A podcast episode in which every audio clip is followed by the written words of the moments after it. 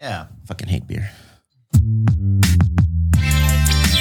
You're listening to the Emo Brown, the saddest Mexican podcast.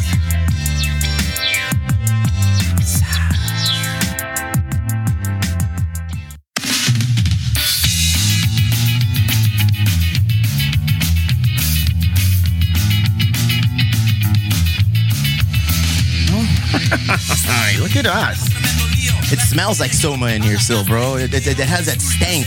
Apesta cigarro y, y like fucking $17 pints of beer. 17 year old sweat. Oh, there was a lot of youngsters there. I felt old as fuck. That was weird. All right, ladies and gentlemen, we are here in another episode of the Emo Brown, the saddest Mexican podcast, brought to you by the wonderful people of Grasshopper, sponsored by a cannabis company, bro. That's how we get down. I smoke more weed than drink beer. Yeah, there's remnants of previous events. Right. And we're here with the wonderful people of Audio Karate. It's like going into a fucking elevator like Bill and Ted and just dialing up the phone book and beep, beep, beep, beep, beep, beep. 2000. I went early. I- I've been going down the rabbit hole, bro. Like, like just trying to find the magic that I once had of listening to these bands, bro. Finchy New Found Glory. Anyone on on on Drive Through Records, because that's what our affiliation was. And then just coming across you guys on Kung Fu Records, and then just seeing that, oh my god, these guys are going to play again. What the fuck with the Descendents and TSOL? That was kind of a weird lineup because Yeah. it, it was an eclectic mix of people. Yeah. But before we go any further, I've got Jason, I've got Art, and I've got the homie Justo, and we got somebody they found in the corner. James, welcome, bro. I mean, I guess you're hanging out today with us too. Audio karate, bro. Hell yeah. Tell us a little bit about yourself. Catch us up. I've been disconnected for a minute, 15 years. Bring me up to speed on what you guys have been up to. Oh God, we got government jobs. Isn't that weird? We all grew up. Punks grew up. no, uh, got uh, two kids, one on the way, and uh, I live up in Oregon in Beertown, man. I'm Yeah. Bend, so this is good. Thank you. Oh, shit. I'll stack this up to Bend, isn't that the home of a? Oh, no wonder you asked me about Ten Barrel. That's Yeah. that's a home of Ten Barrel. Yeah, we got all that stuff, but this is good shit, bro. I appreciate it, man. I, Is that the Mor- the the Morrissey one? Yes, yeah, the Morrissey. yeah. The, the this charming stout brought to you by Three Punk Ales. We haven't gotten in trouble for that one yet, so fuck. We're, we're we get away with a lot of dumb shit. Like we made the the charming stout. We have a beer called Tres Animales. Um, after like Los Tucanes, they they sent some shit our way. We we kind of got in trouble for and? We didn't, bro. They skipped cease and desist and went straight to litigation. Oh wow. And we, we we talked them off the bridge. Hey, bro, like relax. You're a small little family owned business, you know. And now we're gonna we're gonna work together with them now. They could have sent the cartel, bro. So I'm not saying they didn't. Shit, it was it was. I was at home. I got a call. I was you know partaking in some cannabis, and I get a call. It's like, hey, bro, uh, somebody's here to see you. They're not leaving until you get here. I was like, what? And it was a young lady or you know a little little woman, and then came in. I was like, fuck, what's going on?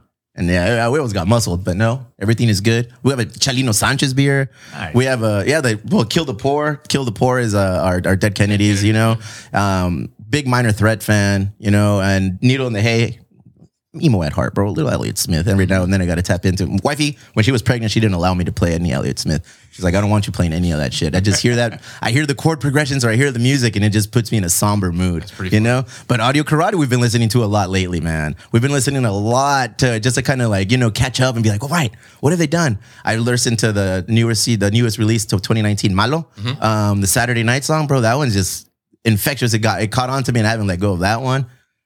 What else has been going on, bro? Saturday night, you ain't down, fool. No, you ain't down, fool. Uh, really just like filling in the blanks of like we were discussing. Like we dropped off at 2005, 2006, and that's where music and time stopped. Like I think, hey, Rancid got a new record, Indestructible. I'm like, oh fuck, that was 2005 or whatever. Yeah. Like, um, but we had a lot of archived music.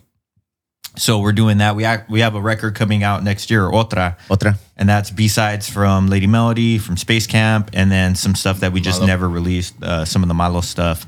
But uh, Art probably stays the most active in music. Well, yeah, he, Yeah. I've- I've seen your face on stage in, be, in between these last 10, 15 years a couple of times, man. Tell us a little bit about that. Yeah, so I mean, yeah, I think after the band kind of dissolved was 05, 06. I took a break for a couple of years from music, and then I got in a really bad car accident and, messed up my back pretty bad. And then uh, from that, I just had time to like write music again and kind of got inspired to do something else. And then we formed some of the guys from Audio Karate formed a band called Indian School. Um, and that that kind of propelled me back into music, and then that kind of made the way for um, uh, kind of audio karate kind of reuniting again. And then while that was going on, yeah, um, Joe Escalante from the Vandals is in a band called the Sweet and Tender Hooligans. This is a Smith Morrissey tribute, and he asked if I wanted The to join. best Smiths and Morrissey I tribute mean, band. you know, Bing. And then underneath it, the mariachi one, bro. I like the mariachi. Yeah, they're pretty good. Those guys get down too. Yeah. And then there's a local one here called Still Ill. Then they they'll play at the brewery like uh, once every few months. Those guys get down too. Yeah, And there's something to be said about a Smiths Morrissey cover band. You guys really it off, yeah, because you gotta you gotta do the Johnny Marr thing, and you gotta do the Morrissey thing. It's you can do the both. whole thing, dude. It's a whole thing. And for those who pull it off, it's amazing. For those who don't, it's like, oh shit. It's kind of sad. Yeah, it's like, man, you really fucked Yeah. that up. Earn your stripes. for for real.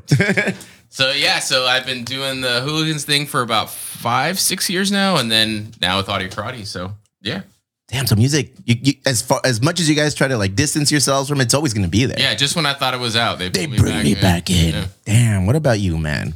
You're awfully quiet over here, Justo. Yeah, You were very pensive on stage yesterday. yeah, a little bit. Um, we uh, we you know we stopped jamming around 2005. I went back to school, Mm. uh, finished up school, and then uh, got married. I have a bunch of kids. I have, I have three kids, It's eight, six, and two. So I've been busy, but yeah, we uh, we got back together. We did Indian school, and uh, and then we got a chance to do some, some cool shows. Uh, I think uh, when the Descendents hit us up a few years back before COVID, that kind of galvanized us as a band again. And we're like, hey, let's get back together, start rehearsing. Did you guys miss it? Did you guys miss being just together on stage, creating? I Yeah. did. Yeah. Yeah, you always miss it. What's the creative process for you guys? Like, who gets down? Who, who's the guy who just pulls out the acoustic and brings out the pen and pad and says, "I know I'm I'm getting to work today." I? It, it's what is? I mean, That's probably Art and I. Yeah. I think Art is the ultimate decider and vetter, where I, I noodle and with riffs and shit, and I'll throw a hundred things out, and he just has a blank stare and won't bite. I know, like, okay, this shit sucks. Once he goes like and starts playing along, we have a song in fucking thirty minutes. That's awesome. like once something I do strikes something. that's when you know it's until good. It bends into yeah, like there it is. Yeah, That's a and, one. And That's then the that kind of opens everything up. Yeah. a lot of times, uh, Art just hates everything. So if he even likes it a little bit, You're like, "Fuck yes." just- like, okay, That's good. Was that a grin? Yes. Let's do that one. But uh, really, Rob Castellon, who you had from Wiretap, Hmm. he I give him credit for bringing us back. Yeah, he really was a big part of that too. nice. Yeah, and he's a nice guy. Because he was at a hooligan nice. show and he was like, "Hey man, what do you I what do you think about releasing your first audio karate rocket on vinyl?" I'm like, "That'd be great." He, and he was like very like cool. He was like, "What what do you think about possibly doing some shows to kind of go with that?" I'm like, "Yeah, maybe." Let I me can see that happening. Yeah, I'm like, I don't want to say no to you, and like, let me ask the guys, and then everybody was warm to it. So I'm like, that was it. So he was he was a big part of that. Yeah. it's harder to get you guys back together the older we get. Like we said, government jobs, children, responsibility, Yeah, he- other he lives projects. in Oregon. Yeah. Yeah, it's it's a thing. it's a logistical thing, but um, that really did it. You hit a certain age, right? And I'm sure you can relate where you check boxes on, cool, I got a house now, I got mm-hmm. a family, all this, mm-hmm. I got leisure, mm-hmm. I've got money to do shit now. And it's at that point where it's like, oh shit, you know This what I is my- left Yeah. that I didn't really want to leave, but What I was kind of passionate about, forced. yeah. yeah. Yeah, my favorite thing in the whole world, I should probably do that again Yeah. with, with the guys it's important to. Um, and luckily, that's really all we have to do in terms of like, what do we make music for? It's not for kids. It's like, if you're 30 to 40 and you listen to Drive Through, You're like, that's my demographic. That, well, really, like, oh yeah, I think I saw you guys on flyers back in the day. Yeah. I never really checked you out. This is fucking cool. I should come to your show. Like that's more than ever what we're doing, um, and it, and it works out well. We're lucky that Descendents are, are friends and fans. So anytime they do something, they give us a crack at, hey, do you want to come out for these shows? And we're like, yeah, fuck yeah, of, Of course. course, yeah. So this is going to be an ongoing thing now that you guys are back together. Will we be seeing future audio karate tours going up and down the coast? Will we seeing you guys putting out more content, getting more and more Yeah. involved with the scene, bro? Because I feel like when you guys left the scene, there wasn't. I I, I always looked for Mexican bands. You know, it's like oh fucking Yeah. Phoenix TX. Yeah, that's they're like us. You know, they're Yeah. like us. I Yeah. want to be like them. Rage Against the Machine. Rage Against the me, Machine. well, yeah, I mean, you know, it's like, and you see these bands and like, oh fuck, I can do that. Yeah. You know, that dude looks like me. That guy has a his last name ends in a fucking vowel. I can get down like him. You know, and and then the time passes, and then you guys stop playing, and then Phoenix stops playing, and then I'm like, oh man, there's nobody left. You know, so. Getting back together and telling people yesterday, yeah, I'm gonna go see a band called Audio Karate and TSOL and the Descendents. Audio Karate. I remember them from a flyer. Nintendo. I remember them from a compilation. And I, and I was like, what compilation did I see them in? And it was that, bro. It was like a Warp Tour like uh-huh. compilation that you guys came out in. Oh three. It was an it was an 03 and it was a Nintendo 89 song and I was like, "Oh, what the fuck? That sounds like a cool name for a song." And that was a song we would just put on and play and we're like, "Oh shit, names." I was like, "Wait a minute. Like these guys are Mexican dudes." And then, and then for for us, bro, you it, it, it doesn't seem like it would mean a lot, but like for us, it's like a cultural thing. It's like, oh man, we're not expected to do that. I was a weenie in a punk band who played soccer and like narco corridos, bro. Like all my life, you know. So it's like one day you'll catch me in, in checkerboard slip-ons, bumping unwritten law or like Blink, and another day I'd be rocking like Chalino Sanchez shit. And be like, oh, and I was just a weird kid. And then ultimately the '80s showed up and the Cure and the Smiths and all that, and I put that all in a little bowl, and then we created these little outlets like the brewery or the bar and the podcast and everything that we're doing. So for me, it was like, fuck. I'm only doing these things because you guys were around, like Audio Karate and Phoenix TX, Until Larger Extend Rage Against the Machine. Being at that show yesterday, I saw all of that, man. There was dudes wearing manic Hispanic shirts everywhere. There was dudes wearing, well, obviously your guys' gear, and then just I was just seeing a bunch of like Zapata shirts, and I was wearing my like a little because we have a beer called Cheves Enero, so it's like like a Chalino inspired beer, and I was rocking that shirt, and it was like, oh fuck, that's cool. That's a three punk shit. We're like, yeah, yeah. You guys like come, coming back have brought 17 year olds, 15 year, 50 year olds of all backgrounds and all cultures together, man. How was that getting on stage and just kind of looking out into the crowd over the past 30 years and looking at, oh shit, our crowd has changed. I know, right? Yeah. I don't know. I mean, I, I was what you were saying made me think about like when we were kids forming a band. It never really struck us that we were like Latinos in the scene. Like we were just making music. Yeah. You know what I mean? It wasn't until kids start showing up that were brown like Yeah. us. I'm like, oh, this is like a thing. Like they're they they like the fact Yeah. that we're like, oh. Yeah, it was even like Asian kids used to come to our shows. It meant a lot. And I think it's just like they're, Yeah. they're minorities. We relate Yeah. to that. So it was a trip to to to do that because it, it wasn't until it came back to us that we realized how important it was. And now I gotta look at it as like, oh, that that was important. Like that's kind of a cool fucking thing that we did. I reflect back on it now and I'm like, whoa, that was valid as fuck. Like Yeah. that that's legit. Like at I- the time, you didn't No, no, you're yeah. you're in the thick of it. You guys are doing your thing. You know, you're doing you're playing music because that's Yeah. what you love. We just want to be one of those bands. We just want to be in that group. You know what I mean? I can even throw homegrown in there, bro. Because I remember, Yeah. I, I remember just watching homegrown and being like, Oh, there's an Asian bro, guy in there, yeah. There's like a white dude in there and he rips, but dude, there's Asians in there. Yeah. That's fucking crazy. What, what, what, what is this? And then I fell in love with homegrown, you know, and it's just awesome, man. Because I grew up in the scene down here where you know. uh, we were all Mexican bands. You know, we all grew up watching like Dogwood and they were from North County, but they had roots down here in Chula Vista, POD, obviously, and, and just bands like that. So it was like very, very, very cultural. And I, I, I connected to that. Yeah. You think- wanted to like the band. I, yeah, I was like, Yeah. don't fuck this up for me, don't be- guys. don't Don't, fuck this Don't up for me, guys. I remember remembering. I remember uh, thinking uh, we are a all Hispanic band when we ran into those kids when we were in Austin, and we we were hanging out with them, partying, and we watched our video for the first time, which is Jesus is alive and well, and uh, and they looked at us after the after we watched it, and they looked at us and they said, "So you guys are like Mexican Mexican?"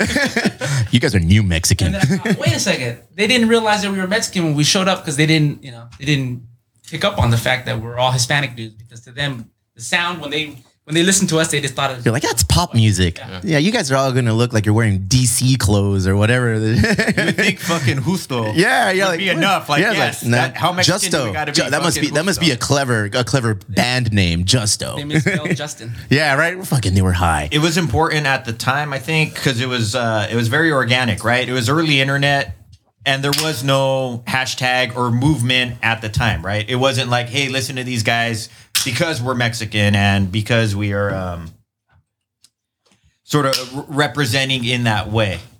It's like you didn't realize until you went to the show, like, oh fuck, Art's like a fucking morenito. Like, okay, he doesn't look like the singer to pick a band, right? You found glory. fucking you know? under oath or something. Yeah. No swooshy blonde hair or nothing like that. I couldn't grow that hair if I'd Even if we fucking tried, we could pull that off, bro.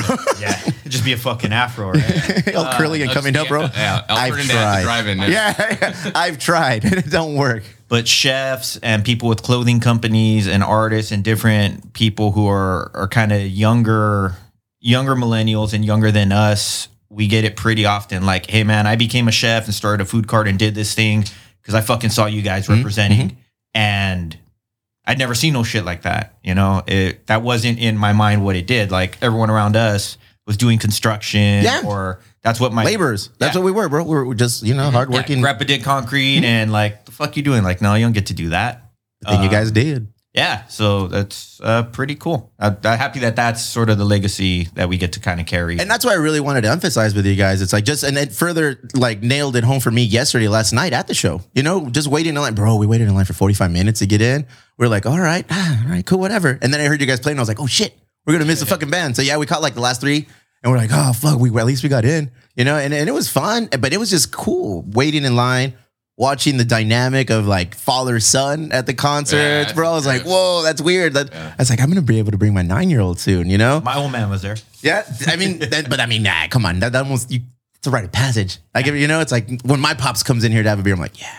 Like, I know, like take a picture of my dad. Hey, your heavy was here drinking a beer. I was like, good man. He asked if you have Bud Light. dude. That was a big that was a big battle with him because he didn't drink he didn't drink any of this, man. No, No. no, para nada. Yeah. Everything, uh, Bud Light, Coors Light, uh, Coors. Tecate Light, Yeah. Pinche, all of the lights, bro. Yeah. All of the lights is what he drank. And then I remember, hey, Jeff, I'm gonna make some beer. A ver. And then no, no, no. And then I said, here, bro, I'm gonna open a brewery, and this is what we're gonna do. And he drank it. He's like. This is good shit, mijo. This is really good. and now, bro, now you, yeah, me, me persinó la bendición. And now he's like, he doesn't drink any of the lights anymore. We had to make him a, a- Ah, a craft light, you know, so he could be like, I drink this shit. My son makes this, his friend. And so it's like earning his respect and, and his trust and his approval has been a lifelong struggle. I'm 42 and I still like try to do shit that makes him happy. So having your dad at the show yesterday, bro, I could only imagine what, what, what that was all about. Validation. Were they big proponents of you guys growing up? Like your family, Yeah. that they were big They're supporters? huge, yeah. That's my, my parents used to let us practice in like my room at like 14, and they had like a newborn baby. And like we were loud, the punk band practicing in a house, not in like a basement or a garage, in a house Yeah. With like little kids. And we used to eat all his family's food. Yeah. So well done. Yeah. So we would show up, and it was a big inconvenience, but his family allowed us to just show up. Yeah, we practiced party, at rehearse. Your My house, mom's yeah. house when we were like 17. Yeah, like we were terrorized and make noise, but they put mm. up with it. At what point did you guys realize, oh shit, we have something good here as Audio Karate? What what is the next step for us? You know, like the Pride of Rosemead, you guys were killing it probably at local shows in the early 2000 and people started coming out. And then you're like, oh shit. Senior year. Yeah? The song Senior Year. I think when we Oh, wrote that, it was like, okay, this is a fucking jam. Like we could stack this up. Saludita. All right, I'll join you. This is good, bro. Um, needle in the hay. Needle in the hay. I think around the time we wrote that, and I was 16. These these guys were all 17. It was like, this is good. This is objectively good, and our friends were like, Like, I would okay, listen to this if I wasn't in this band and I would enjoy it. Yeah, this is every bit as good as insert pop punk band Yeah. from 99 2000. Um, and really, that's the song that that got us some legs. We gave it to Chris Roe from Ataris Uh-huh. demo at a show, and Joe Escalante called us shit a month later. Yeah. Damn, the call from Joe Escalante. Yeah. I don't know about you guys, but if I got that fucking Oh, call, I got bro, that- I'd be I like, got that call. I think I literally jumped in the air. Yeah? I was like, what the what? It's like on a little, you know, sh- shitty. It was before cell phones. Uh-huh. It's like an actual. Dude, I don't think people who listen to this now quite realize how this, how- what you guys had to do to promote yourselves back then. Oh, yeah, it was like I'm sure, like imagine like putting you guys in a little time capsule and you know cryo freeze you until the year 2018, until the year 2020, and now you're those 18, 19 year old, 20 year old dudes trying to start a band.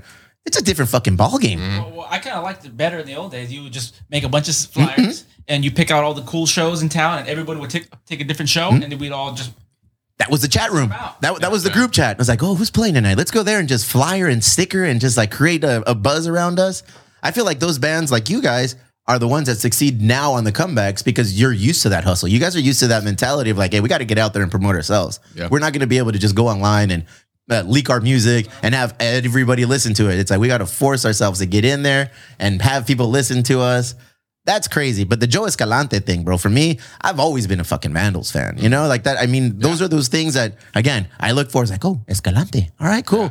And then you started seeing Wayne play guitar. I was like, oh, and all those crazy outfits that he has. And then the world's greatest fucking drummer, bro. Josh When Josh Freese starts playing, you're just like, so that for me was just a group of an, an eclectic group that got together and made beautiful fucking music. And I was like, and his name's last name's Escalante. And I've always kind of been a weenie about that, like being a little teenage, little skinny teenage kid in punk rock with blue hair. Like, who's the who's the guys that sound like me, who look like me, Yo, who, who have the same names to like us. me? Yeah, it made sense to us that that label would be interested in us and Joe because I think he he liked the fact that we were Latino too. So it was like, yeah, this is we were sure like this is the right fit for He us. tabbed you guys probably. He's like, he's like, hmm, these are the next group. Yep. These are my next Mexican prodigies. They're like Selena. but different. but yeah, but different. so when you were on Kung Fu Records, who was on Kung Fu Records at that time? That was always the big fucking label to be on. There was like three labels you were aspiring to be on at a pop punk. The Yeah. pop punk bands is like Kung Fu drive through, Drive Through and maybe Fat. You know, they were, they were a little bit more Epitaph, Epitaph, yeah. But damn, Kung Fu, man. They had a Ataris at the time, Tsunami Bomb, Useless ID. Uh, Useless ID, yeah. Vandals by then. Yeah, Joe was big on just like if I like it, I'll put it out, and he didn't need it to pay the bills. No, I mean that was sort of his pet. I think that's what was awesome about that. I, I always appreciated that. There, w- there never felt like there was any pressure. Will to these like, guys make me money? Will I Yeah. get a return on my investment on these guys? It didn't matter. It's like, you know what? These guys sound cool. They're going to put on a great show. Fuck it. Let's make some merch. Let's put some albums out.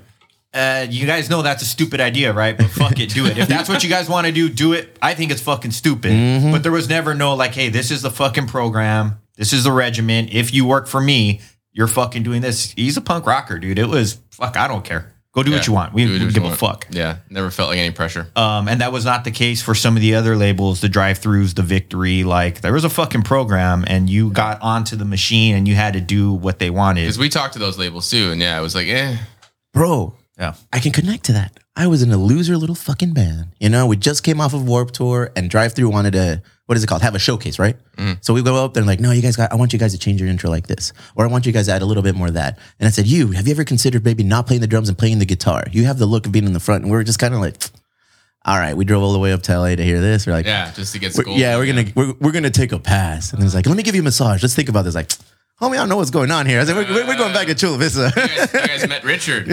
oh, so it's not just an isolated Yeah, story.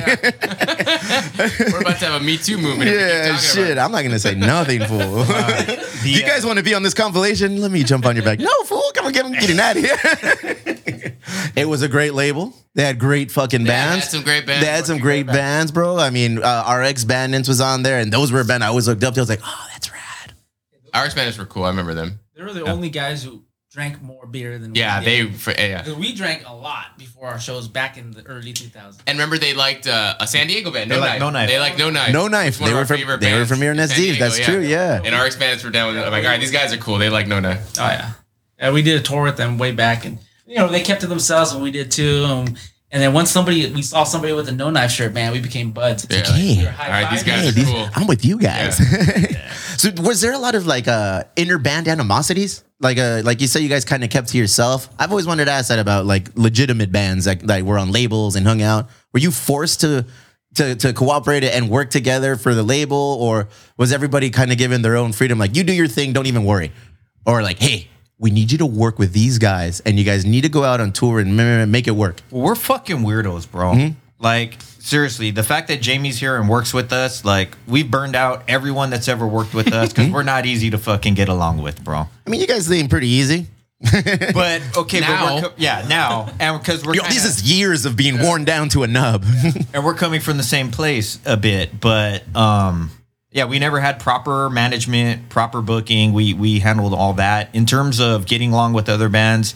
No, there was never anyone that really rubbed us No. the wrong way. Um, there was always a certain level of respect. Good.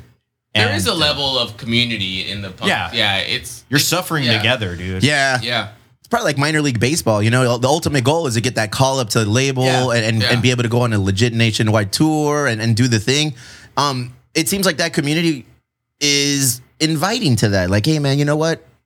Maybe this worked for us. Maybe it'll work for you. Mm-hmm. You know, the label they did this for us. Maybe ask them to do this shit for you as well. I would hope it was like that, man. You know, just on the outside looking in, it always looked like, oh, these guys look, Yeah. they look pretty cool. But then I saw some other bands and on, on some other labels, and I'm like, oh man, those guys, they don't like each other. Yeah, it was never perfect, but I, I always thought it was a pretty cool community. I never really, I wouldn't complain about it. Yeah, that was great. Yeah, it usually takes about a week on tour before you start opening up, and Yeah. before you know it, You got to earn your stripes too. You know what I mean? I think a band, buds. other bands like to see. I think for us, we were so blue collar and hardworking that I think other bands always saw that and like, all right, these guys are cool. Like we, How many bands were in Rosemead? nope, no other band. You guys were the one. Black Eyed Peas. Ese way. Black Filipino. Ah, huevo. Shout out to Black Eyed Peas. we came out of there really wasn't a scene there. Uh, El Monte Uh-huh. was the backyard scene, and that's we're thinking like ninety six to ninety nine, and that was a fucking trip because you'd be playing shows and you had to finish before either the cops got there or El Monte Flores. Who's that? Dude, that was- that just was EMF crazy. is the fucking gang there, dude. Yeah? they would they like fucking stabbed a dude. like, Careful, fool. They're out there. They're active still. Well, basically, hey, you you punks don't have a fucking pass. Like, who said you could have a party in our neighborhood? Yeah. Uh, Fuck you, pay me. Yeah. So we go on tour and like fucking kids in other parts of the country, they have no fucking clue that like, yeah, you play backyard shows in Southern California, like you need to get a pass from the gangsters or you need a drummer whose brother is from the Related to somebody. Yeah, like Yeah. all right, the punks could have a party. Yeah. Otherwise, like people get shot and beat up and It's crazy watching those uh, the East Los Angeles backyard party. That, that I think there was a documentary I came across, and I just got, Yeah. I got lost in that. I was like, oh Yeah. fuck, that's that was rad. Pretty similar to the scene that we c- were kind of cut our teeth with. And we did a show or two there. I uh I lived in like East LA, Montebello in high school, and we I went to school with a lot of those rockeros where they were like my brothers from the neighborhood. Mm-hmm. the rocker foos. but I'm like, yeah, like the Wassup Rockers, movie, Yeah. like fucking for real. And we did some of those shows, and it was fucking gnarly, bro. yeah, those are gnarly. I mean, it's all about community, you know. Yeah. Like when you go surfing, like there's a certain like community when you go surfing, and if you ain't about it, like, Yeah. hey man, If you don't know the code, yeah, get out. Yeah, this if ain't for you. step, you need to leave, like, yeah, it's now. not going to work out for you if you keep hanging out here. Yeah. I can see that going on in music. I can see that going on in everything. Then, and that's what scares me the most now, being a dad, bro. Okay, being a dad to all little boys, and they're, and they're all in that very impressionable stage. So I tell wife, it's like it's our job to make sure they they know how to defend themselves and defend people around them. Because I know how I grew up. I was privileged, you know. I grew down up here in, in Chula Vista and Bonita, man. There's not much that goes on. Yeah, this is a gang presence then, now, and probably forever, like you said that's one of the things that comes with our communities, bro. I mean, you know, if it's one thing we know how to do is how to get, uh, congregate, get together, and, and punk other people. But it's like you know, it, it- it's for the good. I feel like it, it, it's part it's part of our culture. It, it, it's it'll always be there. Tribal instinct. It's a It really survival- is, it's a bro. survival tactic. Yeah, because I mean, you know, we are the minority.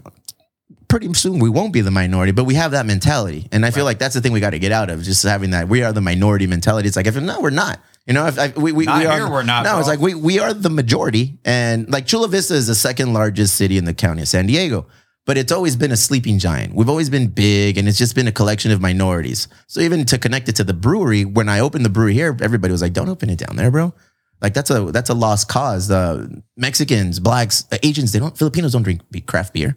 Like, why are you go and down there? Your brewery's gonna fail, la la la. And other breweries would tell me this. And I said, fuck you, bro. I'm from Chula Vista. Like, I, I know my community. I know what we're about. I know what people do down here because I am the people fucking down here. And we opened it and we flourished and we thrived. And here we are four years later. And those breweries, you know, not to knock on them, but they're no longer around, you know? And they were just always like, ah. And it's the same thing in everything you do, bro. Like, we were at Chula Vista and we've been woken up. And now people recognize what we're doing in Chula Vista as a whole, you know? And it's like, oh shit, there's a whole movement going down in South Bay, San Diego. So, you know, the South San Diego side. I think that goes on everywhere. And if slowly starts kind of picking up pace, like, you know, what you guys did in Rosemead, what the fucking people in, in, in East Los Angeles doing, all of those things I feel like collectively have come come up and it's been 30 years removed for us. What you guys are roughly probably my age. I'm 42. 40. 40, 40. So I mean, we grew up in that era where it's like now we're older.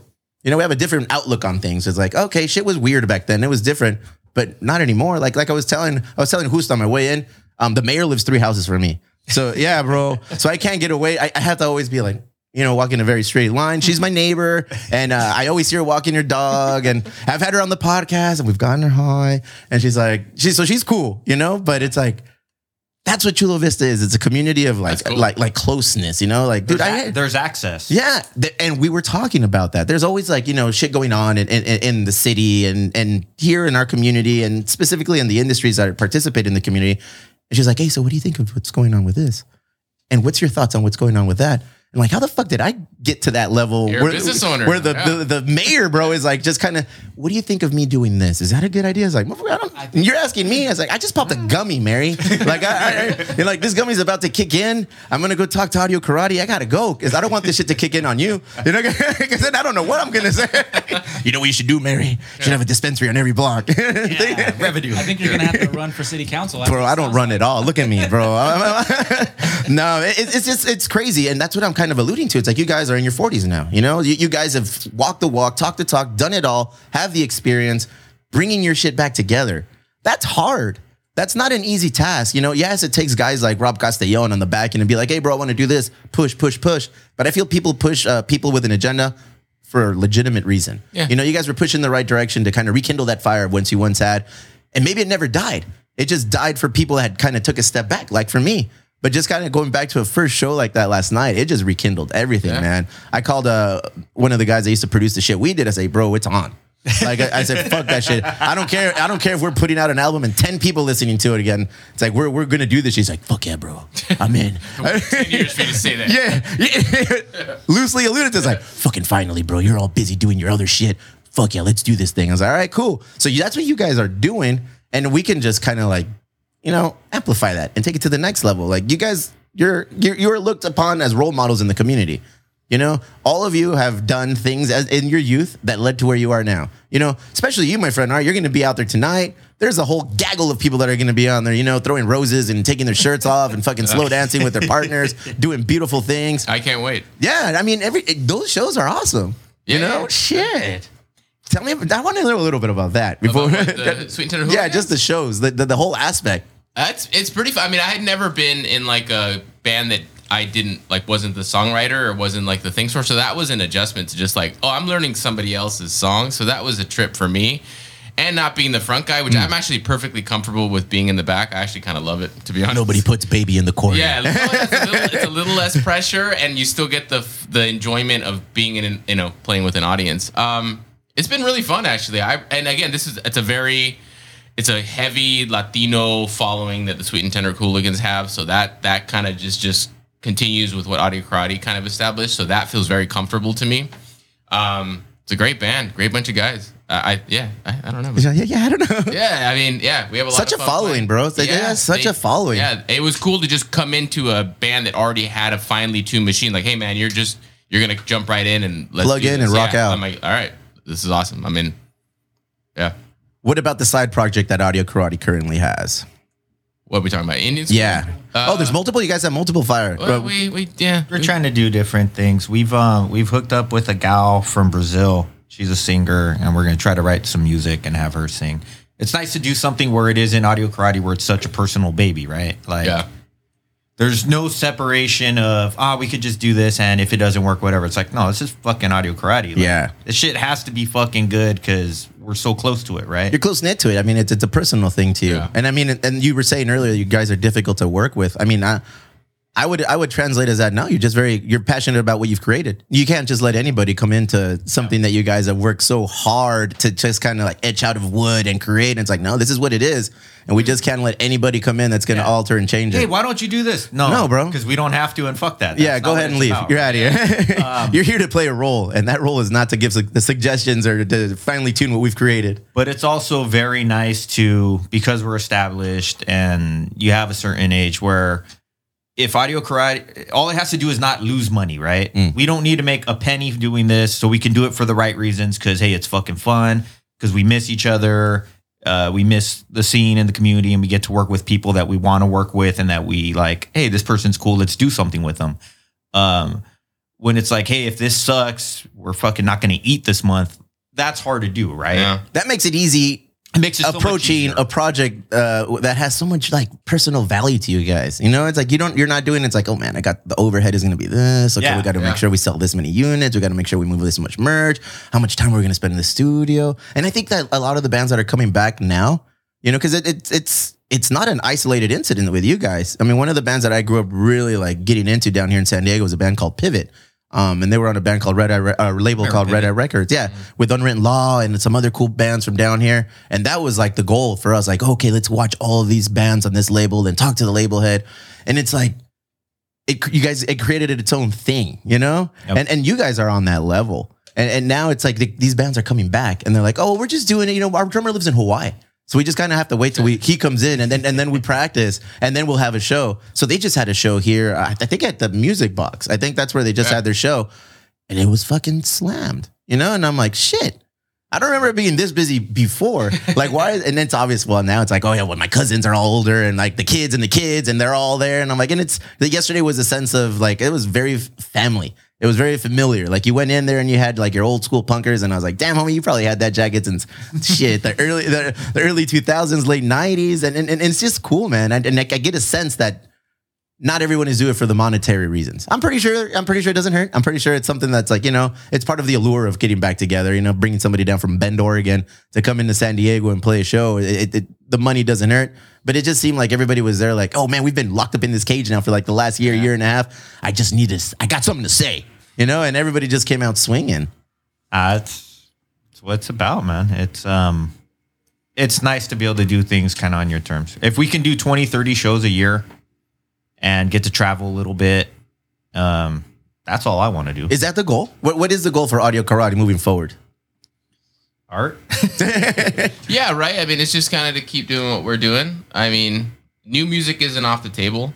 Uh, we haven't really recorded. Damn, that's some breaking news right there. Look at you said it all sly and quick. And new music is I- I not mean, off the table. I'm being, I'm keeping it close to the vest just because we, As you should. Yeah, but yeah, that's not off the table, and you know, Yeah, travel around, play with cool bands. Yeah. Um, you know, like we hadn't played with Unwritten Law back in the day, and they're they were doing their um the Black album like anniversary Yeah. shows, and they took us out for I think four or five shows, and it's like, yeah, fuck yeah, I'd Yeah, go heck, see we're I'd in, go yeah. see this show, Yeah. so yeah, we can play it. Um, or you know, you we go out with Descendents, or or we do you know certain things like that, or like, hey, we can go do a festival in Texas. Yeah, I haven't been to Texas in twenty years. That sounds fun. Let's go do it. yeah. I Let's wanna- step into the family component of that. What do, what do the, the spouses think about that? What is the family, the or even fucking further, the obligations, the responsibilities, jobs? Gusto, you got the most kids, so what's, what's up that? hey, take it easy. You're about a month away from being on that the three the three kid crew fool. Yeah, there's a lot of uh, well, a lot of times we're doing these shows. We got a lot of uh, headway. We know we're gonna play months out, so I have to just kiss a lot of ass and do everything around the house for months right up until the show. And it's like a boys trip, man. Hey, I'm gonna go with the boys and play golf and fucking Monterey. But before that, hey, do you want to go on a family trip? yes, pretty much, I gotta build up the equity and then. Uh, the garage gets cleaned up. Oh, yeah, the dude. back deck gets all these little honeydew projects I need to get done. Hey, I'm gonna get handle this. On that was cabrón. What are you trying to do? What, what's what's what, where are you doing this? Just because. I love you. I love us. hey, I saw on Audio Karate Instagram you guys are playing shows. When Yeah, are you like- gonna tell me? I didn't tell you. I didn't- oh man, were you there? Shit. no, but yeah, it seems like you know, being in your 40s, it's it's a lot more difficult than being 20 and being like, fuck that, I'm going to New York. We're gonna do a to- tour from the East Coast and then bring it all back. Not to mention the physical demand, man. That's that's the trip. Yeah, how physically. Yeah, demanding. motherfuckers weren't moving as much as you used to No, once. uh, bro. you guys are very stagnant. You're like on the stairs, like, yeah. My yeah. back goes numb on stage now. It's all the drugs, bro. Calmado, bro. Fentanyl, I wish I be- was on drugs, bro. I wouldn't feel any pain. Oh man. Arts at Tecato, dude. You didn't know? Yeah, damn, that's brave wearing a short sleeve shirt with that. fool. We're drugs. Damn, now you bring that in. Is that was that like a big thing gro- growing up in that industry, A or little was it not A- as a heavy hand? A little bit. A little bit. But if you weren't into it, Nobody fuck with you. no one fucked with Yeah, you. right. yeah. But you would definitely see like, oh, okay, those dudes all disappear, or those guys seem like a weird crew to hang out. What happened together. to? Oh fuck, that's what happened to them. Oh Yeah. yeah, Yeah. Um, I mean, it's like when you're driving around and you see an Asian dude, a black dude, a Mexican dude, and a white dude in a car, you know, like, oh, they're going to score dope because those four dudes wouldn't be hanging out otherwise, right? Uh, the views expressed by Audio Karate do not necessarily represent Emo Brown. Keep it going, bro. Bring that bend mentality No, over but, here. uh, but on, on on that note, um, dude, you drink like 45 days in a row. You could do that shit when you're 20. yeah, And Oh, like, yeah. and not an issue. No, You're like, you're fine the next day. I had six modelos last night and this morning, like, like fuck, where am I? Where are my that's keys? three more than who's, bro. Fuck. I know, right? Was Uh, speaking in cursive last night. He said, I said, I had three modelos and I was done. it, it makes it uh, the physical demands are tough. yeah, dude. physical man's crazy. like 10 hours. it's a young in man's band. game, man, or young woman's game. It's it's it's it's yeah. I don't doubt it. I mean, it's a lot of work, bro. Yeah, I it's think a the first lot couple of weekends when Audio Karate reunited, the weekend, the three or four shows we were doing, I'd come home, I was sick every weekend. I'd come back sick, like just damn, I have a cold, like I don't feel good. COVID. Yeah, nah, that was before COVID. That was before COVID. You're the host, the carrier. I don't believe I have the antibody. Patient Sorry, I don't have the antibody. Sorry, guys. I can't help you. So yeah, man, that ah, man, it, it's a trip. Like it, as this podcast has progressed over like the last year, because I legit went hard on this podcast like when the pandemic started. I, I, I told my wife I was like, "Fuck, I really want to focus on this. I needed an outlet. I obviously I stopped music. The brewery and the bar kind of like took a back seat because everything got shut down. So it, gave me an opportunity to, to tap into something I really wanted to get back into. You know, whether it's just I like production. You know, I like production. I like I like creating things uh, uh, and then putting them up and letting them go and see what happens. You know, like the brewery or like the bar or like the podcast. And with this, it's giving me an opportunity to reach out to like people that I look up to, you know, or, or or that work in industries that I wanted to be a part of, you know. And now that the, the podcast has some legs on it and people kind of know what it's about, I get to reach out to an audio karate. I get to reach out to, uh, you know, like a Wiretap Records. I get to reach out to other bands. I get to get the mayor on here, you know. So it, for me, it's like, all right, cool, this is working. So to have like you guys in here, you know, and just to shoot the shit, for me, it's like it, it just gives me unnecessary courage to sit down and continue to do this, or can or just pick up the bass and be, yeah, fuck it, man. It's been it's been three decades, but let's see, let's see, let's see what I can do. And you guys are, you know, you're doing that. You know, you you guys are doing that and giving us an opportunity to be like, oh fuck, all right, cool. That's cool to see audio karate coming back swinging, and to potentially hear that you guys are going to be working on new music, and to hear that you guys are going to be going maybe going on more tours. You guys are gonna have to hit the treadmill and fucking Peloton and Dude. build up that cardio, Keto, bro. bro. Keto. Bitch, I'm on keto right now. Except this is the first beer I've had in a month. Oh yeah, I don't Yeah. drink beer on keto. This is like You guys are a bad influence. Yeah, bad bro. influence. You know how much? You know how many calories are in a beer of needle lot. in the hay, bro? Four hundred and eighty. Holy crap! Yeah, go ahead, enjoy. I'm gonna have to that reconcile charming, the this charming stout over 500. I gotta go, bro. man. I didn't know Don't have seltzers? we have seltzers, two cra- hey, two carbs at 100, uh, 100 calories. Give me two of the Celsius to go. I gotta get out of here. This is crazy. the best thing about the current era is what like what you discussed is the access, hmm. right? Hey, this dude had Rob on and he's got a podcast and a brewery and oh, they're Chicano dudes. Like, Yeah, Hey. those are those are three check boxes that we're like, okay, yeah, we're, He's we're like, going. ah, fuck. All right, I'll do it. no, but uh, no, uh, what I mean to say is like People think you came down for the audio karate show. What they didn't know is that you came down for the Emo Brown. Podcast.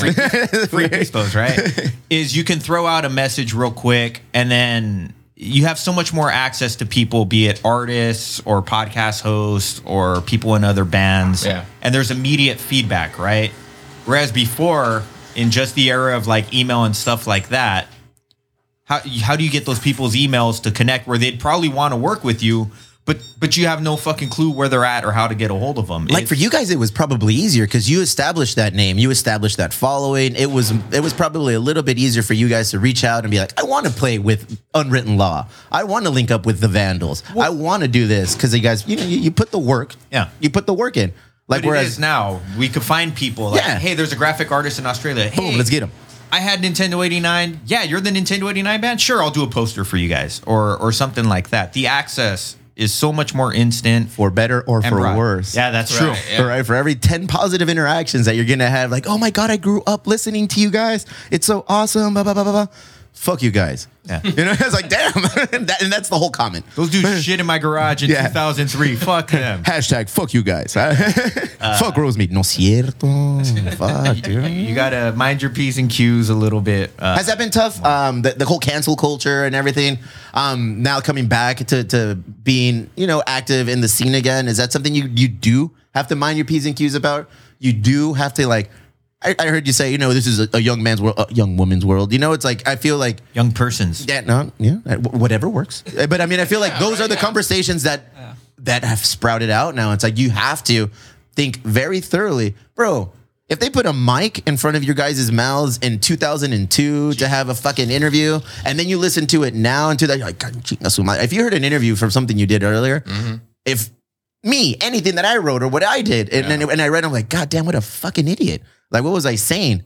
I feel like even now, moving forward to 2040, shit's gonna be different even then. Yeah. You know, it, it- we live in a world of constant like uh, change and for the better, you know, obviously there's gonna be bumps and, and bruises along the way, but you guys are gonna be in a position all over again to be under that. Yeah. Under that microscope to say, so, so to say, and just kind of like be, oh shit, Yeah, whether we like it or not, everything we're saying now is being recorded and archived. forever. It's So archived. whether you like it or not, that's It's just there. the world we live Yeah, in. so who's you we're looking at you, bro. can- You can, do however you want, but there's gonna be potential, yeah, consequences. I mean, we think back when we were pretty conscientious all along, and we were always loving people. We may have said dumb shit here and there. yeah, we made Yeah. a Made slipped up. Who didn't? But yeah, Yeah. We're very tolerant. We love Mistakes of the mind, not of the heart. You know. They say, "Way calmados." Hey, put that on a t-shirt, Put that in- Tell the mayor. Tell the mayor. Hey, Tell I- the mayor. hey, let me float. Let me float this by you, mayor. Mistakes of the mind, not of the heart. Boom, I'm done.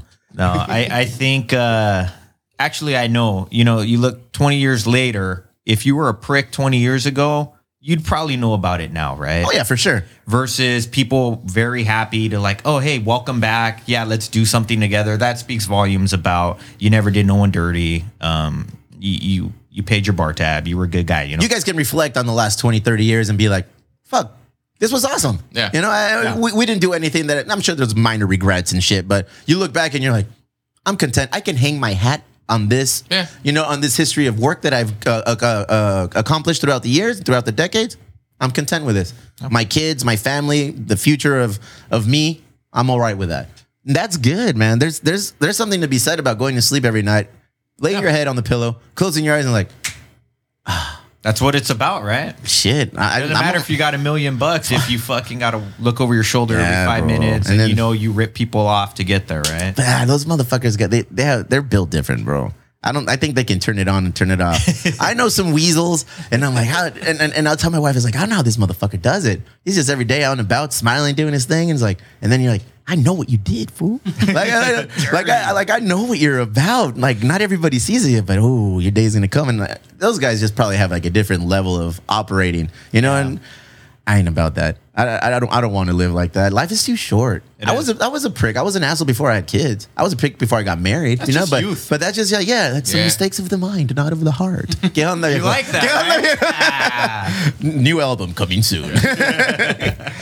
I want to know. Hanging out backstage. What goes on in 2021 with 40 plus year old uh, artists? what goes on in the green room? Are people drinking? Are people like, what? what like it's a whole different era. Well, Yeah, what's going it- on last, back there? Last night was our first experience with that. It's, it's very, it was isolated. So luckily, Soma is actually big, right? It's Yeah. a Yeah, huge yeah, yeah. backstage. It's a huge building. So everybody was like kind of segregated. So TSOL was far down the hall. We were far down, farther down the hall. So that was our experiences. It was just kind of our little click, and that was it. Like Yeah. we, yeah, a quick what's up and maybe Yeah. a fist bump for dudes that otherwise you'd be hanging out with for 30 minutes and and catching up. Um, like Descendents are old guys. They're in their 50s. They're kind of more high risk, right? And they're in the middle of a big tour. So it's very much like, hey man, love you. Hope things are well. Like, Yeah. cool. I gotta, I gotta I'm- go. I'm out. Yeah. I I can't I don't want to fuck your tour up. You're right. I can't take a chance. Yeah, and Yeah. you respect that, right? Um, but otherwise, no. You talk about mortgage rates and Great time you know, to refi. How are the kids? and hey, we're potty training my kid. Oh, you should do that at two years, not at. Don't wait for three, dude. Because oh man, eh, you know, dude. What what do you talk about here with your buddies? I don't. T- I don't.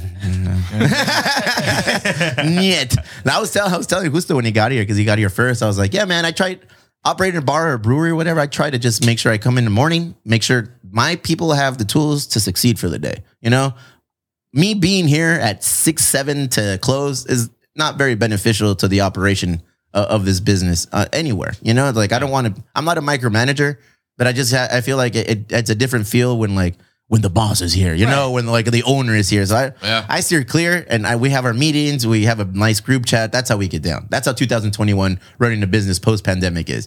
It's not up in your face. It's not like, hey man, coaching you or anything. It's like we know what our job is. People want to come out and have a good time. We know what the rules are. Let's just go. That, that those are the rules of the game. Let's just execute. You know, I, I'm not a big. I, when I first opened the brewery, uh, yeah, bro, I, would, I was out and I was drinking. I was having a good time. Blah, blah, blah, blah, building the brand. That's what I called it. Building the brand, just going out, having a good time, shaking hands, drinking. But now, four years in, I'm like, nah, all right, cool. The brand is building. The brand is built. People know who we are. Let this is on you guys now. So I got my tasting room manager. I bring him in. I said, that's you. And then I have we have a staff. I said, that's you.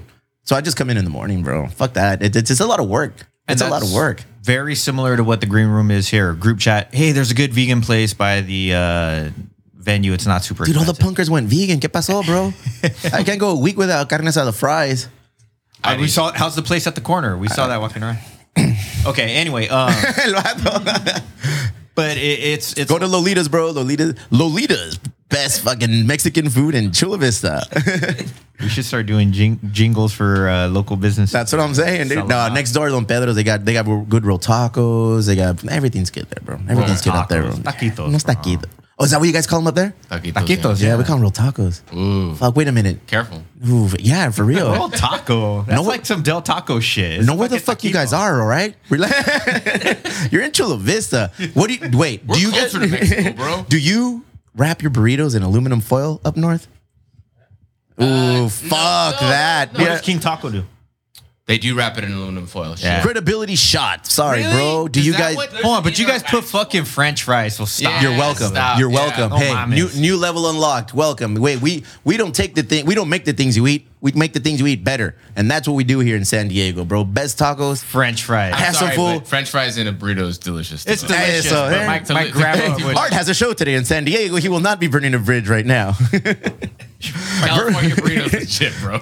My grandma ain't never put no damn French fries Yeah, in no dude. fucking. yeah, bro, but this isn't Mexican food. This is San Diego style Mexican. These are this is taco shop food. You know, that's why like the roll tacos are fucking bomb, bro. Look at a, a burrito and order three roll tacos. That's like your standard San Diego Chula Vista order. Boom. That's pretty good. Is it I rato? can't really. Describe ah, that. yeah, Do you guys put rice in your burritos? That's a big qualm too. I was like, Small spoon. What's either all meat, right? Either all meat or Or then it's rice, those. beans, and some. say, Yeah, say less, bro. Fuck. It depends on the place, right? it depends on the place. Yeah. Yeah. Yeah, King man, we taco think. is like the standard. Jamie, I, I don't know, bro. These guys with you? And, and if you got something that's kind of like like a guisado, you want beans and rice to absorb some of that, so it's not going down your arm. Like if you're doing asada or pastor, then yeah, you want it just all meat, cilantro and So I cebolla, appreciate the insight to your incorrect views, but they're still incorrect.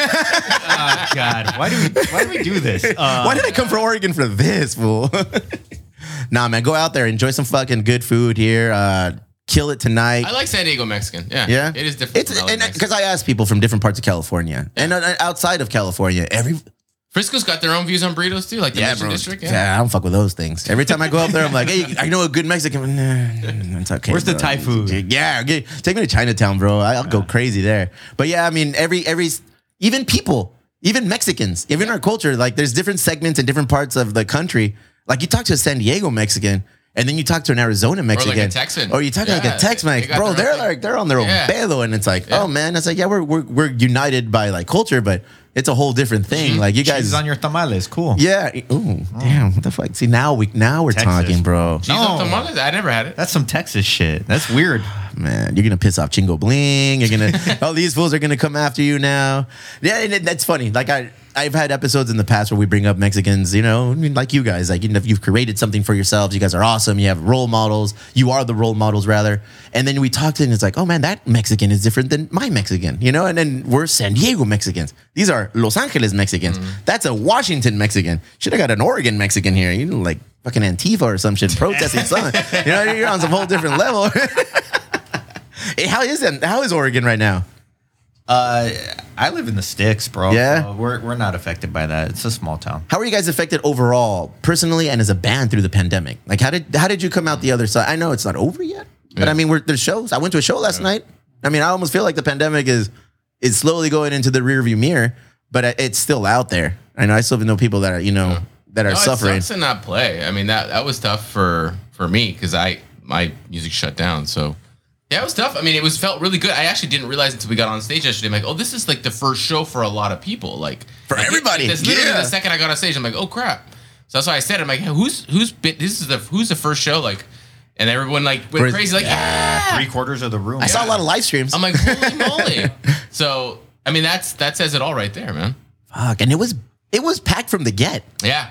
You know, People normally eager, yeah. Normally, San Diego, we're, we're, used to like, like Padre games. We stroll in the third Right. inning, you know, and it's like, all right, cool. We get into shows a little bit later after the first band plays, but then you see the first band's Audio Karate. You're like, oh fuck, we got to get there early. Yeah, we got there. Wait, yeah. By the time we hit the stage, like this place already looks packed. it was slammed, and like I said, we waited like 30 minutes to get in, and I was like, oh shit, we're gonna miss, we're gonna miss the opening show, and eh, the crowd was awesome. There was a lot of energy, so I can only imagine being being unable to tap into what you guys usually do to to uh, you know get out that energy, get out what you want to say It's for a year and a man. half. Yeah. I don't doubt it, man. Yeah. I don't doubt it. So I mean, a year and a half. Did you guys work on personal projects? Did you guys do like your own independent music thing? Did you just drop it all and just say, "I'm working on my family. I'm working on me." Yeah. I just got a dog. I'm on. They say, "Wait, nice. What kind of dog did you get?" I got a Morkie. And what? Okay, what's a Morkie? It's like a white people's dog. Go ahead. I'm in. Go on. it smells like It's mayonnaise. it's what? a- what does it do? Does it come with It- it raisins? thinks mayonnaise is spicy. was like, "Hey, no, daddy. it's a Maltese and a Yorkie. a Maltese. Yeah, I had a, I it's had a basically an adorable dog, but it's a little shithead. So that's been that's what we've been doing. nice. yeah. That you're all right. Cool. You guys have been popping. This off kids. personifies the difference. Hey, Justo, name the breed of any dog you ever owned, of Adam or any of them. No, no breeds. They're just dogs, dude. Yeah? Yeah, Mexican, just Yeah. dogs, We dude. would, we would find them in El Monte in an Yeah. alley. And they, and they just You're slept- coming with me. They slept outside for the You, duration. you of their open the life. door, and if they jump in the back, then they're your dogs. Do you bark with an accent? Ah, cállate, cabrón. You're coming with me? Uh, I had more kids. yeah. Yeah, and um, yeah, pl- played. The with punks music. grew up, bro. Yeah, no, and I've I've been writing and recording music. Uh, I get I have to build up the courage to show it to art. Seriously, Bro. because there's shit I like, and he's like, eh. Why It's is not art that like? I don't like it. I mean, it's just yeah. He's- Why he is art doesn't- like the doesn't- singer he for doesn't the like fucking anything. Wonders, bro? What- what- what's going on yeah, here, bro? dude, it's just like the Wonders. One day, homie's Jimmy. gonna come in. He's gonna be like, "I quit. I quit." I He have, loves- I have done that. bro, that dude is awesome. though. fucking alone in my principles over here. oh man, Hey, that that dude died. Uh, the Fountains of Wayne guy, he died. Did he really? Yeah, Yeah, the guy who, wrote who wrote the song? Uh, yeah, thing you do. oh, From I did. COVID. Re- I did read that. Yes, Yeah. sad, dude. it's horrible. fucking terrible. It doesn't exist. It's just the flu. You know, but we're the generation of Magic Johnson and Mm. Arsenio Hall with fucking HIV, and people were still scandalous and doing crazy shit in the midst of that, and that was a guaranteed death certificate. So I mean, he's got enough money. He can make it disappear. we're, I we're, guess. we're smart. Yeah, right. I, I don't. COVID is crazy being in a band. COVID is crazy being just, you know, a regular Yeah. regular person, living your day-to-day struggle, living your day-to-day life, you know. Um I'm not anti-vaccine. I have children. I, I have to think ahead more than one day at a time. You know, I- it, it's a game of chess now. It's no longer checkers. Like, where we going tonight, bro? What are we drinking? What are we gonna do? Now it's like, hey, you know what?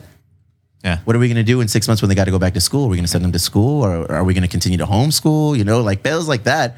So now it, it, it's a trip, just kind of like living in this quote unquote post pandemic world where we're still in it, man. definitely a lot of reflection about okay if things are getting really really weird like what's really most important right Yeah. Like, what what are we really trying to accomplish and Did your guys' circles get a little smaller? Did you guys mm. t- kind of tighten up the the belt strap on, on yeah. who you let in with?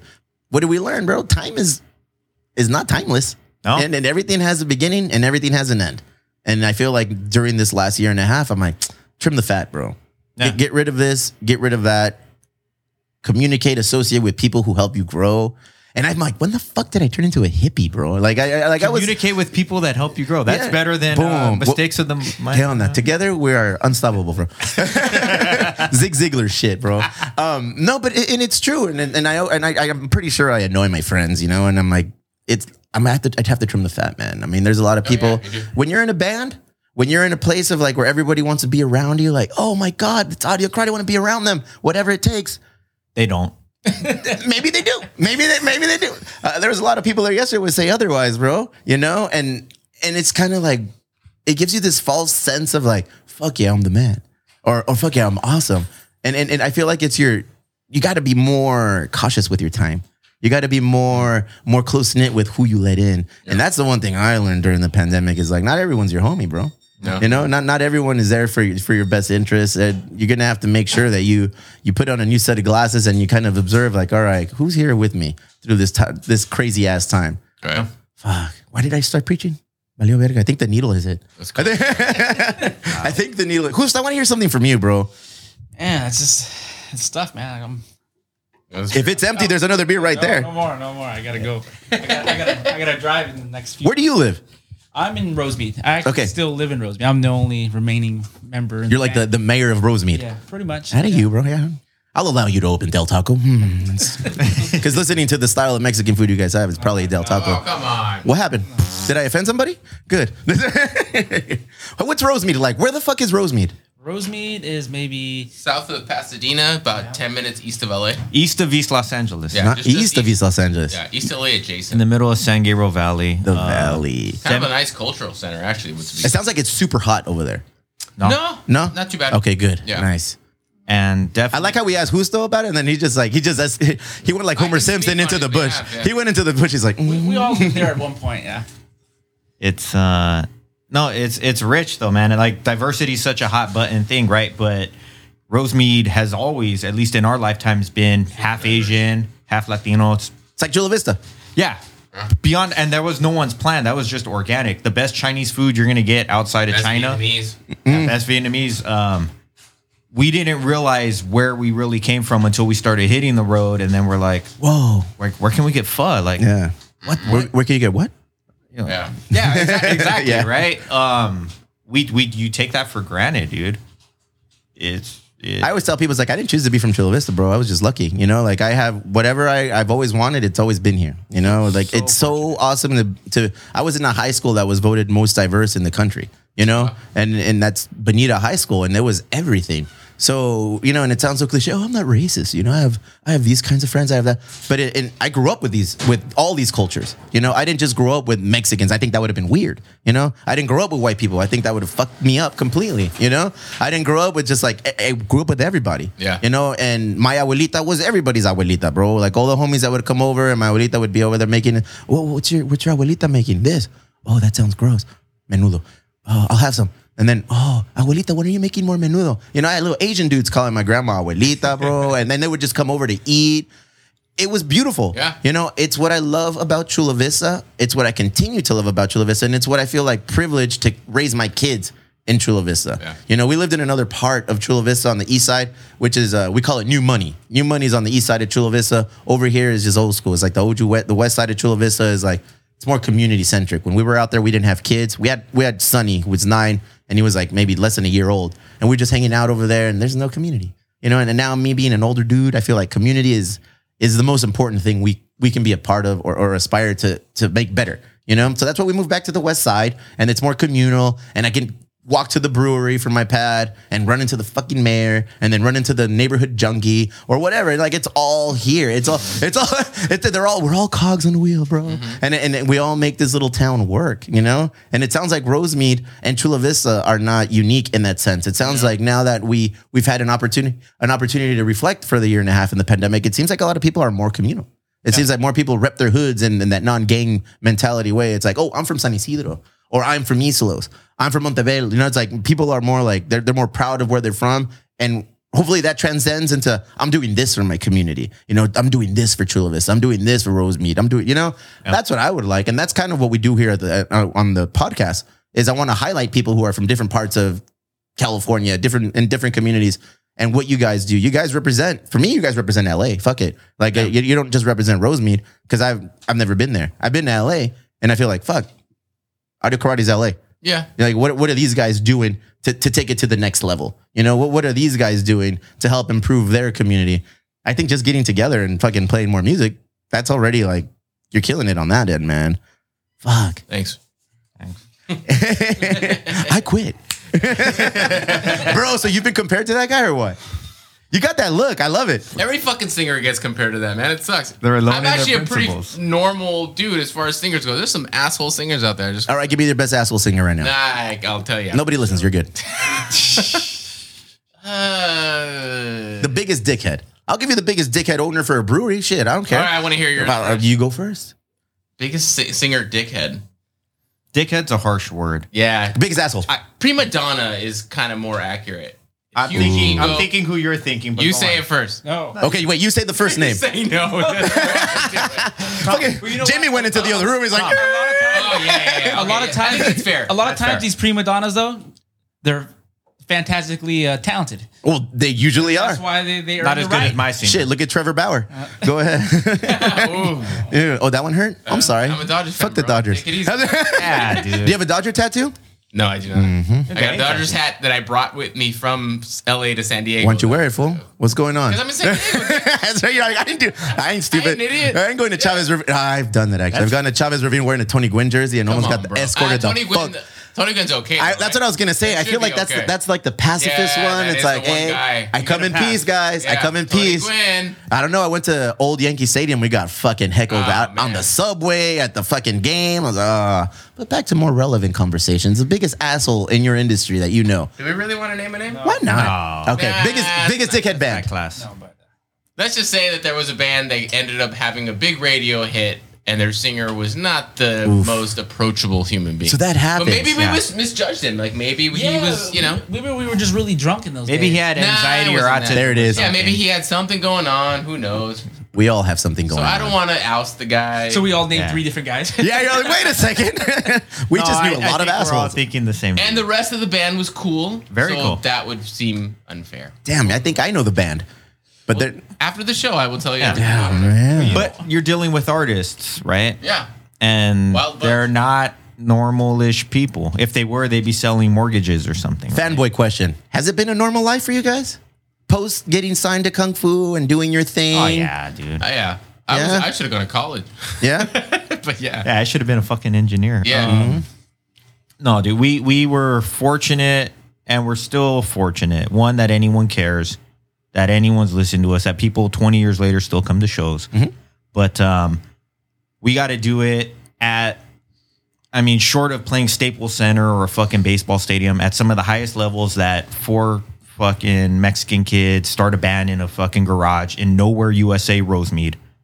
And we got to go play Tokyo and London and, rad. and do all these things, right? So beyond fortunate Yeah, it's a trip. But we didn't get carried away and we didn't end up, you know, junkies or we didn't end up fucking weirdos. And we still were able to come full circle and have families and have normal careers and kind of suburban lives. So fortunate, man. Yeah. And so thankful for everyone that's supported us uh, then and now. It's the same people. Yeah. Still coming out and they've got kids and it's incredible how many people you remember of like, yeah, you came and saw us here with Homegrown in 2003. Like, how have you been, man? Yeah. Mm-hmm. so fucking lucky, dude. Yeah. I don't think everyone gets to do that. And that's not lost on us for sure. We we know that every show we do is fucking important and we're grateful. Least favorite part of being in the band? Being in It's the band. it, the hurry up and wait process. So you got to be at a venue at three o'clock To play it. for the other band's sound check, but you still got to be there. And then finally you load in, and then you sound check, and then doors aren't for two hours. It's hurry up and wait. That's the that's the worst. Is getting to the actual when do we finally play? I'd say uh, driving. West Coast bands, they have it a lot harder than East Coast bands. East Coast band can be at their next show in an hour and a half. Every major city is an hour and a half away. Here in uh, LA, LA based band, you're driving eight hours to Frisco, you're driving eight hours to. Who still finally talks and he gripes about traffic? Bro, yeah, yeah. grumpy old man. Let me tell you about this fucking weather we've had lately. But a lot of people don't. A lot of people don't realize when you're in a band and you're touring, you're actually a truck driver first, then you're a musician. Damn, who's this game in, bro? All right. You wanted him to talk. I now do. Have it. I don't want you to stop. Keep it going. You know what this shows? It shows that I drove the most back in the day. Yeah. Were you really? Were you you were the driver? I was the driver. One of the drivers. I was the safest driver, so I usually. Oh, were there accidents on the road? Oh, there were there were Black lots ice, of- not us. bro. Not- Yeah. Midwest and in the Yeah. uh, gets cold. It was gnarly. He wasn't. Here, here's here's who's still driving, right? Hey, we're gonna take the 138 junction. Don't fucking miss it because there's no more exits for 30 minutes. 138. Yeah, yeah, yeah, got it. Go to sleep. I wake up two hours later. We should have stopped by now. hey, bro, did you hit the 138? No, Dick, you said the 18. Oofa. Fool, I said the 138. 18. We were touring. You want to before- drive, motherfucker? Hey, And dude, and it puts you 30, 45 minutes hey, out. we Quality were time. touring before Google Maps. Yeah. This is when dude. you used to print out. Motherfucker had Thomas Guide. Printed everything out. Yeah, you oh, yeah. man. Simpler times, man. You're just Uh, asking what's the hardest part. I mean, that's it. Damn, I didn't mean to break up the band, fool. Jesus Christ. It was just a quick little question. hey, hey, Art drove once. yeah, what happened? Uh, in about three minutes, Uh-huh. he blew out our transmission by throwing it in reverse while we were going about 40 miles an hour. I may have been stoned in all fairness. And that and that may have been the play, you know. You want me to drive, motherfuckers? Here. I'll show you Now you'll drive. never have me drive. I quit. exactly. He quit on Oh, driving. Man.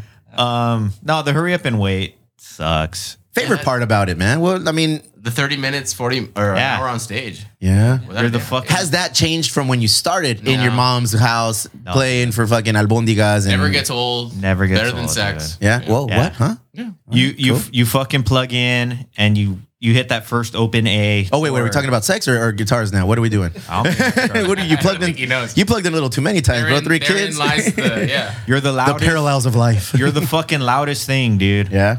And that fucking chord still sounds fucking good, and it's a song you've played a thousand times. A minor or A? I'll do that minor shit, bro. I Hey, do good mine, man. bro. I He, do. he, he was Oh, fucking. man. Careful of what you say. I listened to the Buzzcocks when I was a kid, man. And that was oh, That's how I learned to play guitar. was that did, really? Oh, Buzzcocks nice. and Descendents. is Nice. Where I learned to play like rhythm guitar. Yeah. Hell yeah. Yeah. Who's your major influence? Who's still? growing up, probably uh, Iron Maiden. More of a metal guy. Yeah. Thin Lizzy and Descendents, of course. Yeah. Carl. You motherfuckers keep coming back to Descendents. Yeah, yeah. were, Production of music is that why that, that they they helped you guys along the way? Who- Songs, man. Yeah. The songs, are Songs, yeah. fantastic. the, the first when I was a kid, I used to hear punk rock, and it, it sounded intense because I listened to a lot of metal, and it sounded real thrashy and in your face. And I Not loved- clean, and I not loved that, clean, yeah. But the first time I heard a Descendents song, I remember it exactly where I was, and I thought, hey, you can be in a punk band and still have like tight melodies and be riffs. tough and be melodic at the same time. and sing about a girl. Yeah. You know, you know, sing about a girl, sing about what happened at Yeah, school today. line. Yeah, they they created that fucking Mm-hmm. line, bro. I mean, and then when you had all come out, I was like, oh shit, you can straddle on the other side of the line now. You're you're playing both sides of the Yeah. fence. We're fans of all, man. Yeah. All's fantastic. Yeah, fucking jazz, punk rock. yeah, totally ecle- more eclectic, more adventurous. just music nerd Flexing. shit. Um, there's a, a 12 or 13 year old on a skateboard who's going to hear Milo goes to college for the first time, and it just fucking hits you, dude. And it'll hit them the same way it hit us when we were Yeah. that age. Only and it takes will- 30 minutes. 100, yeah, yeah. 100 years from now. Hey, here's my like- whole category, my catalog of music. Yeah. And now we're in 17 minutes. Yeah. You're like, what the fuck? You Yeah. spent 30 years on this. Yeah. Here's Punk Rock's Sergeant Yeah, Pepper's. Here it is. Yeah, right. Takes 30 minutes. Aquí está, cabrón. it's, it's fucking true and it's good. It's fucking still good. Like we have all the music in the fucking history of the universe in our hands, in our phones, right? And I still go back to that shit because it's the best shit. Now I understand why my dad still listens to fucking oldies hmm. because it's what you cut your teeth on when you're in those impressionable years and it's the first time you kiss someone and you have sex and you do all these things. You go back to that, right? and you know what? It, and and it's, it's personal. You know, hmm. it's a very personal thing. You know, I like like Justo was saying. Like I still remember the first time I heard a Descendent song. I still remember the first time I heard Blink One Eighty Two. You know, remember the first time I heard uh, Eminem's or Carousel or mm-hmm. whatever. I'm like, fuck.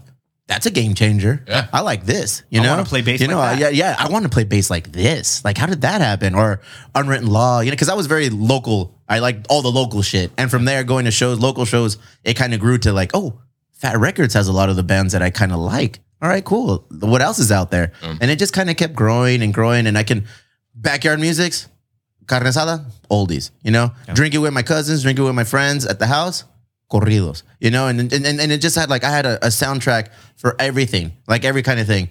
Going to practice for like band practice, playing soccer, and going to those practice, punk pop, Millencolin, Lagwagon, whatever was on Drive-Thru, whatever was on Kung Fu, and like and just listen to that, and like it, and it was just weird. It's very personal, and and, and, there's a big scope, a big spectrum of, of music out there, but ultimately it all, it all, it's all full circle, man. You know, you, you you mentioned jazz, I mentioned like Mexican music, you mentioned like metal. It it all speaks us, and it's all the reason we we get up and you want to keep playing. You know, it, it's all the reason I get up and I'm like, I turn my shit on. I'm like, I need this. Like at home, like right now, before I got here, wifey's making breakfast for the kids. I'm washing dishes. We've got Juan- Gabriel playing in the background, bro. You know, like the- the man, dude. bro, those are things they'll never change. Yeah. You know, like I was raised on on on cumbias, my mom or my abuelita, and there's a family just cooking, cleaning, whatever. And on Saturday and Sunday, you listen to cumbias, la cosecha de mujeres, like all that shit. And now it's like I'm 42, I have kids, and it's like subconsciously we don't even know. There's just a Spotify playlist that we fucking created or we found, and it's just called oh shit. These are all the cumbias I grew up listening to. And then you start listening to Juan Gabriel and shit and Vicente Fernandez. I'm like, fuck yeah. You know what, you little weenies? You guys are little and you're you, you don't they don't want to speak Spanish, bro. And I'm like, you motherfuckers. you're gonna learn. My my my oldest said, nah, Spanish is fuchi, daddy. Say, motherfucking, you gonna learn, fool. Yeah. So yeah, so it's like Dual all you- immersion. Yeah, all you're gonna know is Mexican music now, doggy. That's it. You so asked for it. yeah, he push me. bring up Juanga and cleaning. When I think of my mom, I think of like pine sol, Yeah. the smell of frijoles, and Juanga and Luis Miguel. What's Like, up? That was her fucking Yeah. cleaning music. It's like tell me Sunday it's. Sunday in a Mexican home without telling me it's Sunday. It's like, all right, cool, fucking a mop and Juan Gabriel. Yeah. Oh fuck, you got it. You know? Yeah. Um, I don't know. I think that's the intangible right there in Audio Karate music. We play pop punk, we play punk rock. It sounds like Millencolin and mm-hmm, these mm-hmm. bands, but it came from a different place. but there's Yeah. the fucking Juanga and Pine Sol mm-hmm. there underneath the yeah, surface. you and I know? think for Millencolin, it's the same thing. You Yeah, know, for Millen with Collin, whatever they do from they, they got that Sweden or- Sweden like, Yeah. like oh shit, it's bro. A little bit of a, the a cultural bend on the subtlety. Yeah. Yeah. Uh, we're we're happy that we got to represent that and that there's that line there. You know, who's those mom's in the Nintendo 89 video, and I'm sure there was fucking tons of kids who saw that and like, yeah, that's, Yeah. that's me. That's my El mom. paletero, bro. That's awesome, man. I'm happy I got to see you last night. I'm happy I got to hang out with you today. Thank you. I look forward to seeing and just kind of watching from afar on what you guys are getting into, especially now that I know a little bit of the backstory, what you guys are all about, how you guys came up, how you guys like survived this pandemic, where you are now, what the future plans are, your fucking association with Wiretap. Um, so currently, you're still with Wiretap Records. I know you guys put out Malo on Wiretap. Yeah, we did Malo, we did Space Camp. Space Camp also, okay. Um, we're fortunate that we could fucking, hey, we're doing a fucking electro pop record.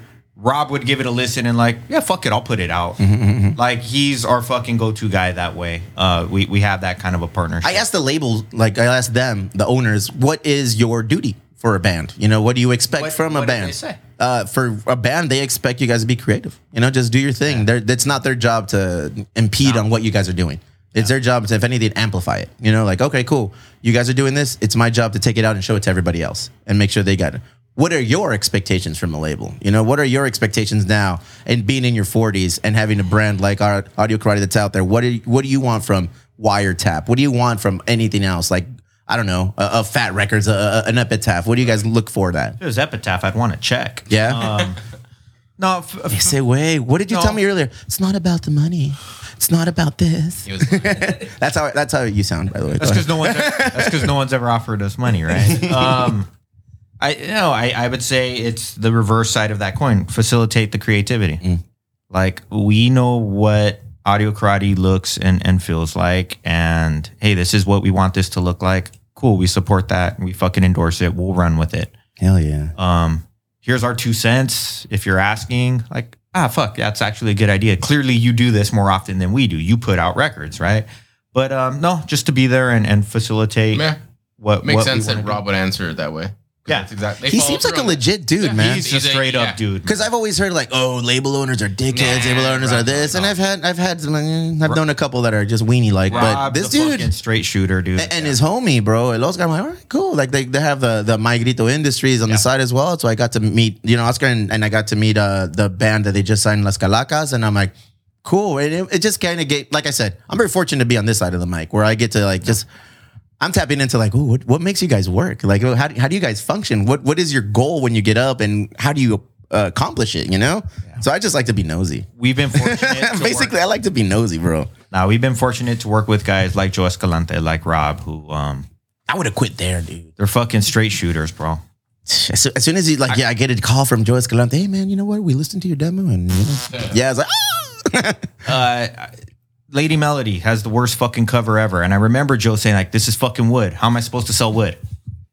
We're like, well, that's the album cover. All right, you guys are fucking stupid. Okay. And he put it out. he could have absolutely big dicked us and been like, no, you're changing it. I've got an art director. We're going to come up with a new cover. He's like, yeah, fuck it. Whatever. It's, it's, we appreciate that. And that's what we look for. personal question, and then we'll wrap it up. Can you make a nice living post 2021 in a band? Art. I, I like how all the shit goes in art all of a sudden. Uh, I mean, it's it's it's uh, supplemental for me. So like, you know, I feel like that's why I ask. I feel like it's supplemental to a majority of people now. Yeah, I file a 1099. Mm-hmm. That's as far as I'll go. I would say this: if you're not touring, so like I got no problem sure. It's like Malo. We've got three hundred thousand plays on Spotify and a relative number on the other streaming services. That record's done. That's like that translates into seventeen hundred dollars. So that's not enough for four dudes, obviously, to do to do their thing. But if you're getting out and playing shows, especially if you're in a cover band or something like that, where you're, you know, pulling some decent coin, The best you could. cover band. the best, The right? best cover band. Um, Possibly. if you're Descendents or something like that, yeah, absolutely, right? You go do your 30 day, and that takes care of the year. If you had a job working for the gas company or something, you're making 70, 80 grand a year. Like that's on on point. It can be done. Um, it's nice though when it's supplemental because Yeah. again, nothing perverts it. There Yeah, isn't the less pressure, uh, less obligation. fuck. What are the young people doing? Like, Dick, clearly we're not young people, right? I would consider you chavorruco. Chavorruco means an old dude trying to be young. That's not a bad thing. I just got good skin, bro. Oh, okay. I was considering. I was just talking about your tight jeans, but whatever. I just got a thick ass. You, got, you didn't see my thick ass. bro. He squats. he squats. no, it, it, it can be done, but the expectations have to be there. Um, I feel bad for young bands in some regard because It's tougher for young bands. you're a content creator and you're doing all this weird shit, you're not really doing the primary function of write good songs. good so Audio Karate does not have a TikTok prior to. You know. No, no, there it is. Yeah. And we're, I was forced to do a TikTok for the brewery, and I have like three posts. I'm like, I ain't doing this shit, bro. Yeah, it's like- like, I ain't doing this shit. No, Yeah. this this isn't this doesn't speak to me. I make I make good fucking beer for people that Yeah, drink beer, right? yeah. We we make songs for people that listen to fucking music. If you want some of that other shit, there's a thousand. There's a million and a half other things that you can look at. You know, Yeah. I love our beer. I love our our labels, and I love what we stand for. You love your music. You Same. love how you put it out, and you love what it represents. That should be enough right there. And I'm sure there's a, a, a there's a large contingent, large demographic that would agree with what you guys are doing, and they're going to continue to purchase and continue to go out and see you and wait 45 minutes in line and miss the first six songs, and then get in and be like, God damn it, I missed. Mexican time, bro. Not even full. Like we were there. And then I was like, we're not getting in. we're not getting in. We're gonna miss everything today. I appreciate you getting me into the show. Thank you very much, Ah, man. thank you. Thank Whatever you. I can do, I'm gonna get you guys loaded with beers to go. Thank you. Um, you as well. I, I know I have some friends going out there. Maybe I'll fucking find a ticket and sneak in and hang out and watch. I, I that? have an extra spot if Who's you want that? one, actually.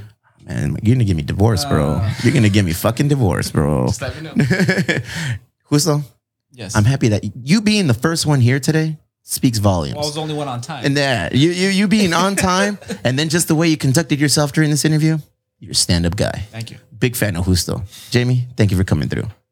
They found you on the corner. What's going on? I was standing there. Good luck tonight, guy. Thank you. Good luck to you guys all and everything you do. I appreciate knowing you, and I look forward to you know growing this relationship. Peace.